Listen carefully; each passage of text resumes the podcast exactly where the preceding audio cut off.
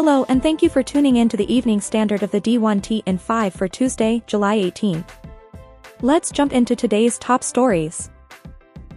The Pac-12 will not announce a new media deal at Friday's Media Day, per the Athletics Stewart Mandel and Max Olson, who report the delay is in part attributable to recent developments in the negotiations. Per their source, we've seen folks come to the table that were not at the table six months ago.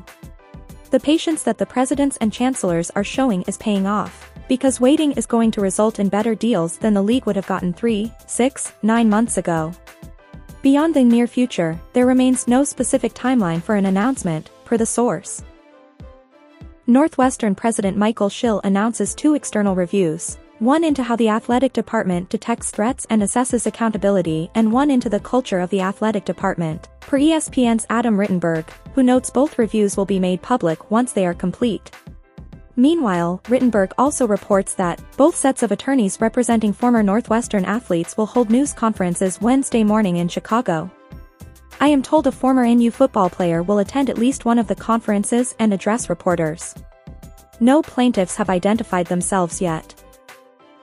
Former Northwestern football head coach Pat Fitzgerald, President Michael Schill, former President Morton Schapiro, AD Derrick Gragg and the Northwestern Board of Trustees are listed as defendants in a lawsuit filed by a former football student-athlete, who alleges the program and coaches were negligent in allowing hazing inside the team's locker room. The identity of the player remains anonymous, but his attorneys say other players, as well as student-athletes from other sports, are expected to join the suit in the coming weeks. The attorneys also say it's possible that more defendants, including former Wildcats AD slash current ACC Commissioner Jim Phillips, could be added to the suit, according to which the plaintiff will seek damages in excess of $50,000.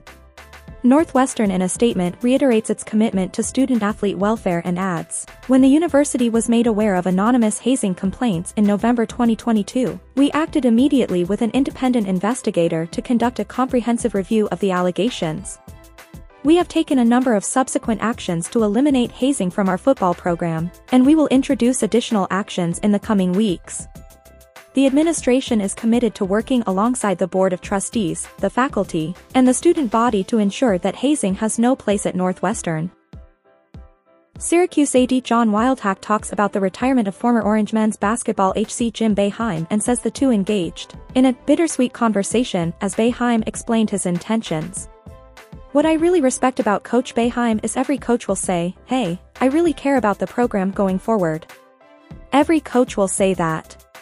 Jim Boeheim really does care deeply about this program, about this university. I'm thrilled he's still part of the university, he's still part of the athletics department. He's going to help us in a number of ways.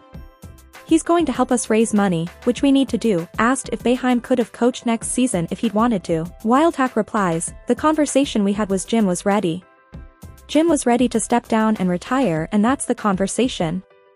You deal with the moment and you deal with the reality of the moment. Wildhack also addresses the recently settled lawsuit between the school and football student-athlete LeQuint Allen, who was suspended for two semesters for his role in a campus fight last year. Wildhack declined to say whether he agreed with the school's suspension or if he advocated for Allen. Wildhack said, that's not a role an athletic director should play. There's separation and there's separation for good reason in terms of there's disciplinary anything in terms of university conduct. Wisconsin AD Chris McIntosh acknowledges that when it comes to NIL he had questions as to whether or not a market of our size could support a program of ours relative to others. And I don't have those concerns today. UW has partnered with several organizations, such as Altius Sports and the Varsity Collective, as well as created UW to educate its student-athletes on taxes, personal brand development and contracts, all of which McIntosh says required an incredible amount of bandwidth on the part of our organization. McIntosh adds, We've had over 200 athletes across men's and women's sports that have benefited from NIL opportunities made possible by the collective. You can't drive around Madison without seeing one of our athletes on a billboard or as part of a promotion and that's what it was intended to be. It's important that we can demonstrate the success that our student athletes are having at Wisconsin, and while it's prohibited to use NIL in terms of recruiting, it is important that we can demonstrate that there are opportunities here once recruits become Badgers. Thank you for tuning in to the evening standard of the D1T in 5 for Tuesday, July 18th. We'll see you back here bright and early tomorrow morning.